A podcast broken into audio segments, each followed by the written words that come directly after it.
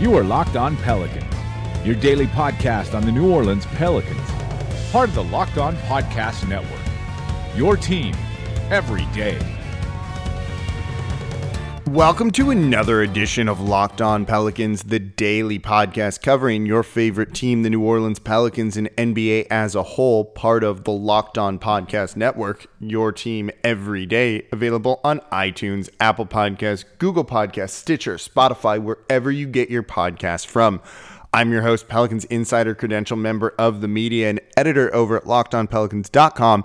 Jake Madison at NOLA Jake on Twitter here with y'all on this Thursday. It's one more day till we finally get another Pelicans game. It's been too long, though that rest is probably needed, and I guess coaching time is probably needed for this team. We'll touch on tomorrow's game against the Toronto Raptors in the Friday episode, give you everything you want to know about that game, what we're expecting, what we're hoping for really hope to see some things right.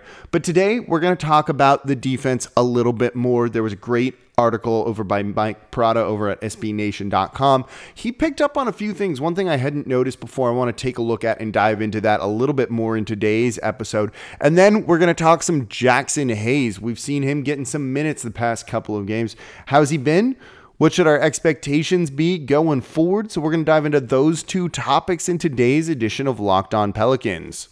So it's going to be a bit of a shorter podcast today because my girlfriend's parents are visiting and I've been exiled from the offices of Locked On Pelicans which is the dining room table, into the, our bedroom upstairs. And this is just a little bit weird. I'm not going to take a picture and show this to you guys because you'd all laugh at me. We've got to maintain some degree or air or fakeness, smoke and mirrors of professionalism here. So, with all of that in mind, shorter episode, but we'll dive into everything. So, first, looking at the defense and talked about it yesterday, kind of what the scheme is to let you guys know what you're seeing from the Pelicans when they're out there on the court. It really starts with that high pickup of the point point guard, whoever's initiating the action with the team, with the lead guard, with a big, and then from there it kind of all goes to crap.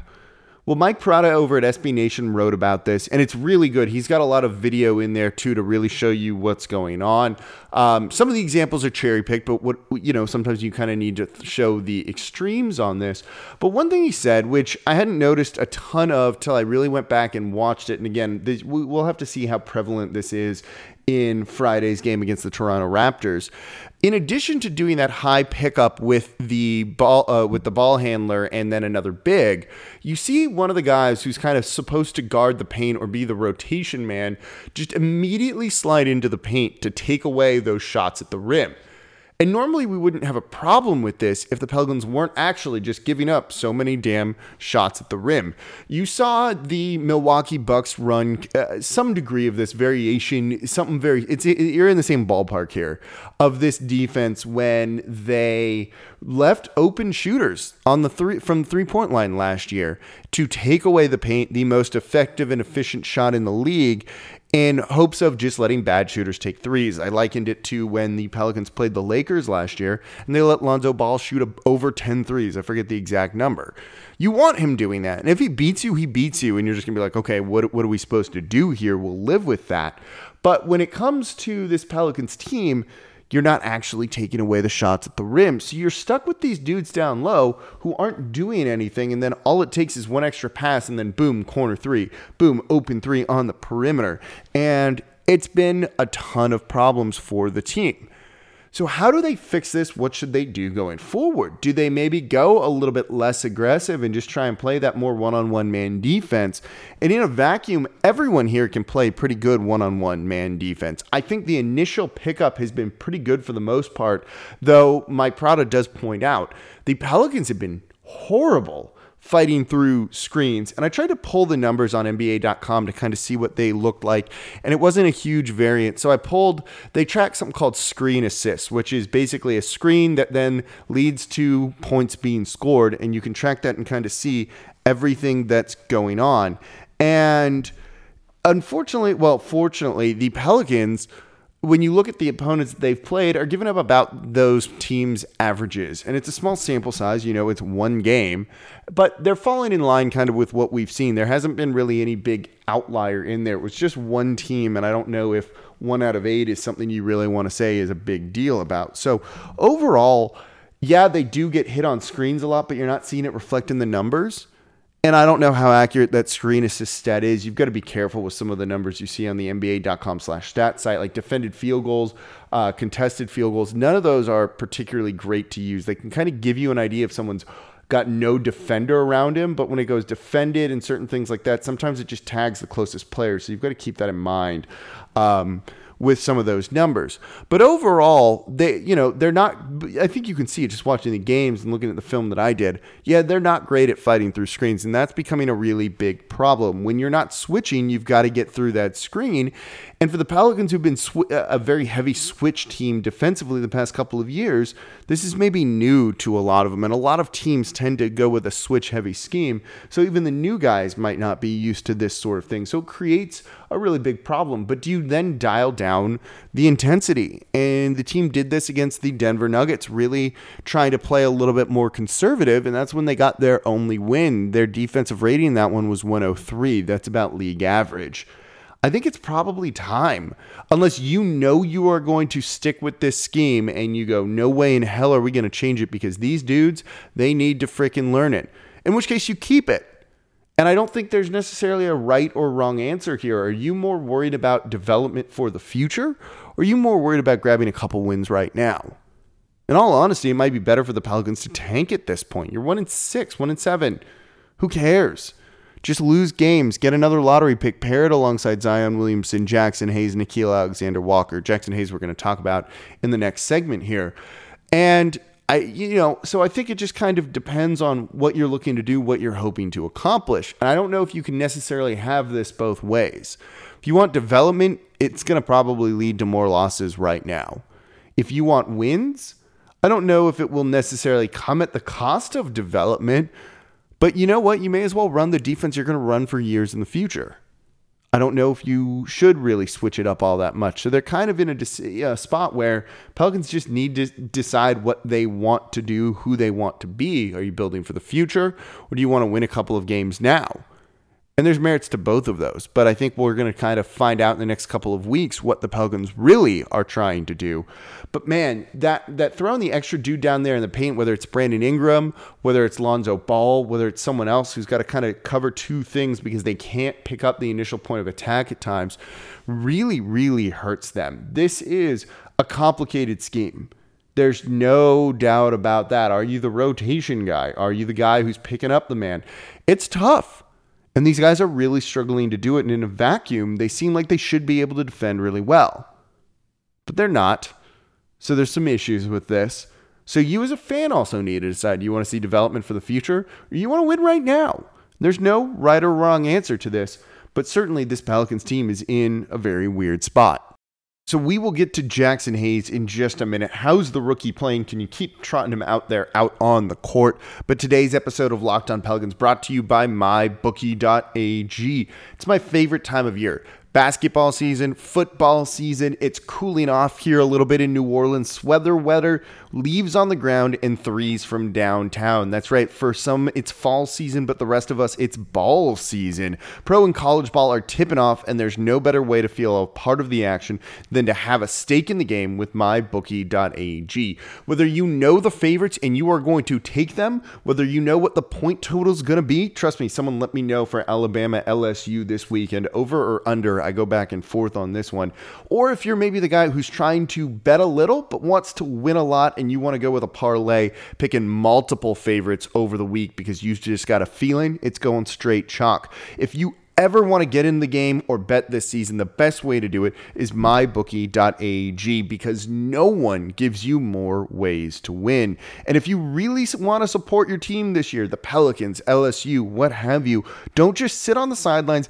Get in the game with mybookie.ag. Use that football knowledge, use that basketball knowledge, and show you have what it takes at mybookie.ag, where they make it easy to play and even easier to get paid. And if you join right now, MyBookie will double your first deposit. That is free money right there for you. Use promo code Locked On to activate the offer. That's promo code Locked On NBA to double your cash. Locked On NBA. Visit mybookie.ag today today. You play, you win, you get paid. So throughout summer league and training camp, the story was Nickeil Alexander Walker. He lit it up in Vegas over the summer, and we were wondering what his role was going to be and could he win some more minutes during training camp and at the start of the preseason. And he's gotten some minutes so far during the regular season, but it's just kind of been eh. And Zion was the talk of all of preseason, looking just like an established NBA player at this point, a guy ready to contribute right away, and someone you could easily try and make the franchise cornerstone if he wasn't already. Zion still is. But Jaxson Hayes has kind of been lost in the shuffle. But we're starting to see some minutes for him with the injuries that the Pelicans are dealing with, with Zion Williamson, with Derrick Favors, and with the lack of good play from guys like Nicolo Melli, who's in the doghouse right now, didn't even feature in the Nets game, was basically a damn ghost against the Oklahoma City Thunder. And so, really, you don't have that many other bigs other than Jahlil Okafor, so you've got to give Jaxson Hayes some run. And he did get some run against the Brooklyn Nets. Got about 16 minutes, 16 and a half minutes of run against the Nets and did a few good things, but also did some really bad things and fouled out during that time too. So I thought, hey, let's take stock of how he's done throughout the first couple of games of the regular season.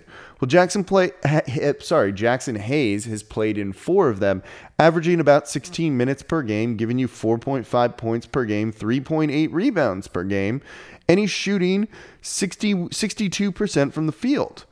It's not horrible, actually, when you kind of look at the numbers. And the per 36 minute numbers, scoring wise, and some of the counting stats look pretty good too.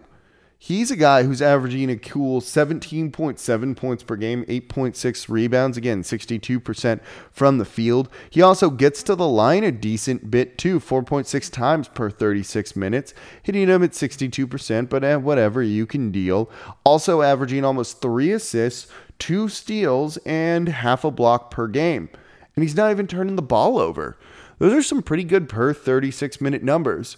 And then you get to the final one, the one right before the points if you're on basketball reference.com like I am right now.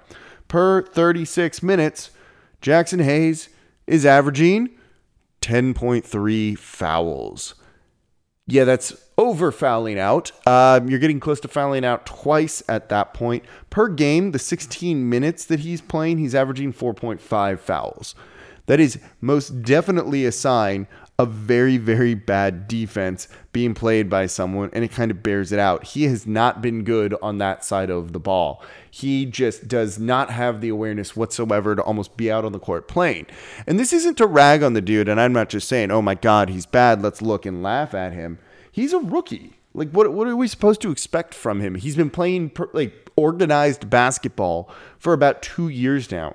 His senior year of high school when he had a growth spurt, and then one year at Texas.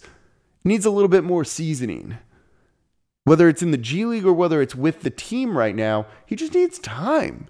So this isn't to say that, oh no, like, what the hell, he's a bust. This is to say, eh, you just got to be patient with it.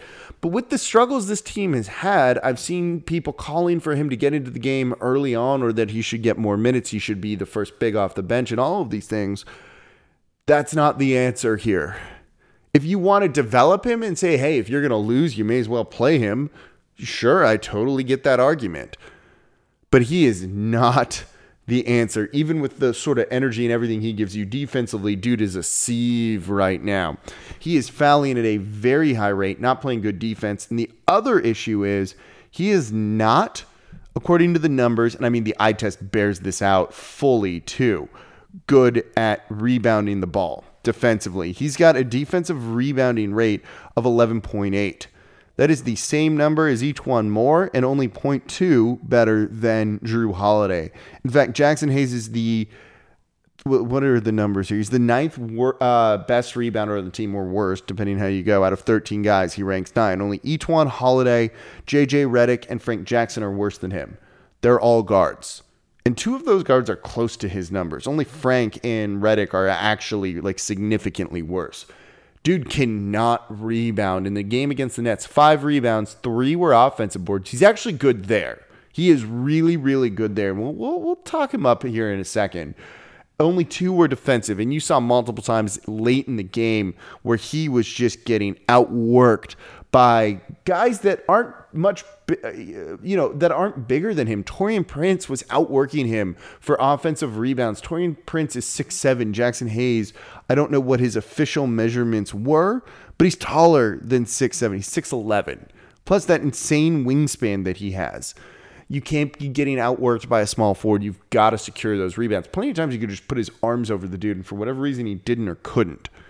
He's hurting you out there right now. He's jumping on pump fakes when guys get into the lane, just jumping in general when they get into the lane, not standing his ground, not able to give you anything.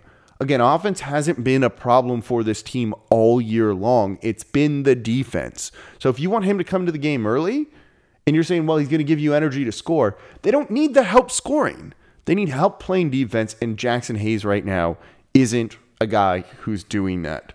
Again, if you want to win games, you probably don't want Jaxson Hayes in there. If you want to develop for the future, let's throw Jaxson Hayes in. But right now, they're kind of mutually exclusive, to be honest. So I don't know if these are things where you can kind of have it both ways. Now, he is doing well offensively. I will give him that. Jumper's not really there, but he can get down low and he can score, and he's springy enough, like a better Cheick Diallo, to make some things happen. He's got an offensive rebound rate, by the way, of 13%. That's best on the team by about a percentage over Derrick Favors. It's better than Jahlil Okafor. Those are pretty good numbers, to be honest. His shooting is really, really high. And he gets to the line at a pretty good rate, by the way. If you look at his free throw rate, which basically measures like number of times you're getting to the line divided by the number of times you take field goal attempts, he's high up there. It's close to 40%. That's actually really, really, really good for a rookie. And you can see it. He's getting to the line. He's trying to score. That's something that we talked about the other day on the show, where I said right now they're all about shooting the three ball and making the three ball. And I believe that that is a thing that they will be able to continue doing. I don't know. You'd still like someone to get to the line because Zion's going to be getting to the line. So let's double up on this. Jaxson Hayes does show that he might be that guy who's capable of doing that. So some good and bad with him, but if you want to win some games right now, certainly more bad. You cannot play him defensively. It's been pretty rough.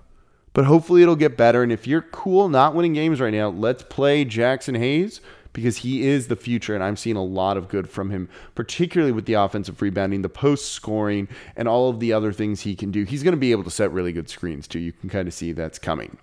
So that's going to do it for this edition of Locked On Pelicans. Thank you all for listening. Again, shorter podcast today, just two segments. We'll get back to the usual stuff, hopefully, depending if I'm recording in the bedroom or not the next couple of days. As always, I'm your host, Jake Madison, at NOLA Jake on Twitter, and I'll be back with you all tomorrow.